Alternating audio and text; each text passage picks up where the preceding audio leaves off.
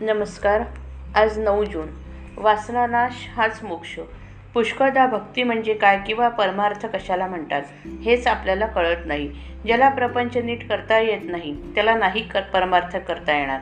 प्रपंचाला कंटाळून भक्ती नाही येणार. कंटाळा प्रपंचाचा येण्यापेक्षा विषयांचा आला पाहिजे.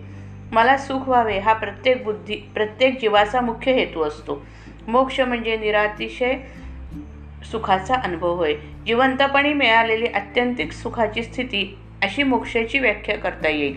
खरोखर भगवंताजवळ काय कमी आहे? एक आपले मन त्याला द्यावे आणि त्याची श्रद्धायुक्त भक्ती करावी. काळजी करणे म्हणजे भगवंतावर भरोसा नसणे होय.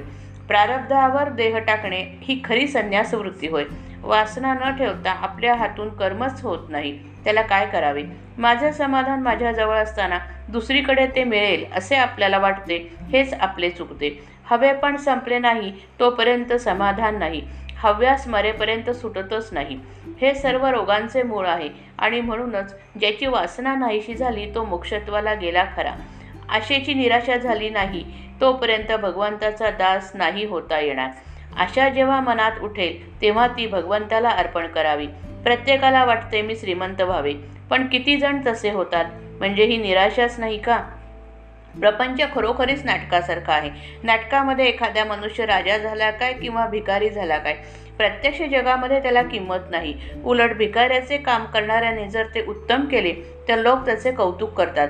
तसे प्रपंचामध्ये कोणी श्रीमंत असला काय किंवा आणि कुणी गरीब असला काय याला महत्त्व नसून त्याने भगवंताचे अनुसंधान किती ठेवले याला खरे महत्त्व आहे.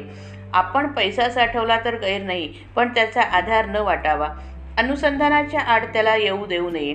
विषयावर जोपर्यंत तुमचे सुख अवलंबून आहे तोपर्यंत भक्तीचे खरे सुख मिळत नाही. एक भगवंतच मनापासून हवा असे वाटले. असे वाटले म्हणजे तो प्राप्त होतो. मी करतो असे कधीच म्हणू नये. मी आपल्या तपश्चर्याने भगवंताला पाहीन असे जो म्हणतो त्याला भगवंताचे दर्शन होणे कठीणच असते.